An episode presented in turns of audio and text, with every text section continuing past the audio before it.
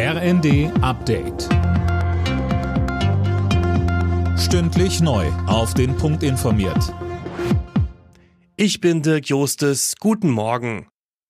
Der Bundestag hat jetzt zugestimmt, dass die sogenannte EEG-Umlage ab Juli wegfällt. Hintergrund sind die explodierenden Energiepreise.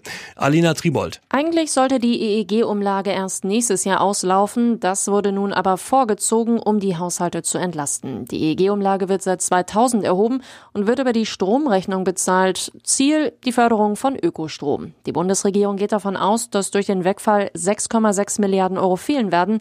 Die Ausfälle will die Regierung mit dem Energie- und Klimafonds Fonds decken. Die Corona-Quarantäne in Deutschland wird nun doch einheitlich auf fünf Tage verkürzt. Darauf haben sich die Gesundheitsminister am Abend geeinigt. Das RKI will Anfang nächste Woche eine neue Empfehlung rausgeben. Ende der Woche soll die Regelung dann bundesweit greifen. Die Ukraine begrüßt, dass der Bundestag grünes Licht für die Lieferung schwerer Waffen gegeben hat. Die Zustimmung zu dem gemeinsamen Antrag der Ampelparteien und der Unionsfraktion zeige beeindruckende Einigkeit, so der ukrainische Präsidentenberater Podoljak. Trotz des gemeinsamen Antrags haben sich Union und SPD einen Schlagabtausch geliefert. CDU-Chef Merz kritisierte Kanzler Scholz als zögerlich. SPD-Chef Klingbeil warf Merz daraufhin parteipolitische Profilierung vor.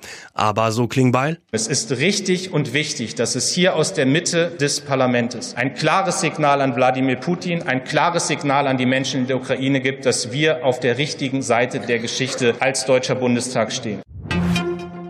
Die Materialengpässe auf dem Bau haben sich nochmals deutlich verschärft. Das zeigt eine Umfrage des IFO-Instituts. Außerdem sorgen die steigenden Preise und die steigenden Zinsen für Bauherren dafür, dass immer mehr Bauaufträge storniert werden. In der Fußball-Europa League können sich die Bundesligisten Hoffnungen auf den Finaleinzug machen. RB Leipzig gelang am Abend ein 1 zu 0 Heimsieg im Halbfinal-Hinspiel gegen die Glasgow Rangers und Eintracht Frankfurt gewann in London bei West Ham United mit 2 zu 1. Die Rückspiele finden nächste Woche statt. Alle Nachrichten auf rnd.de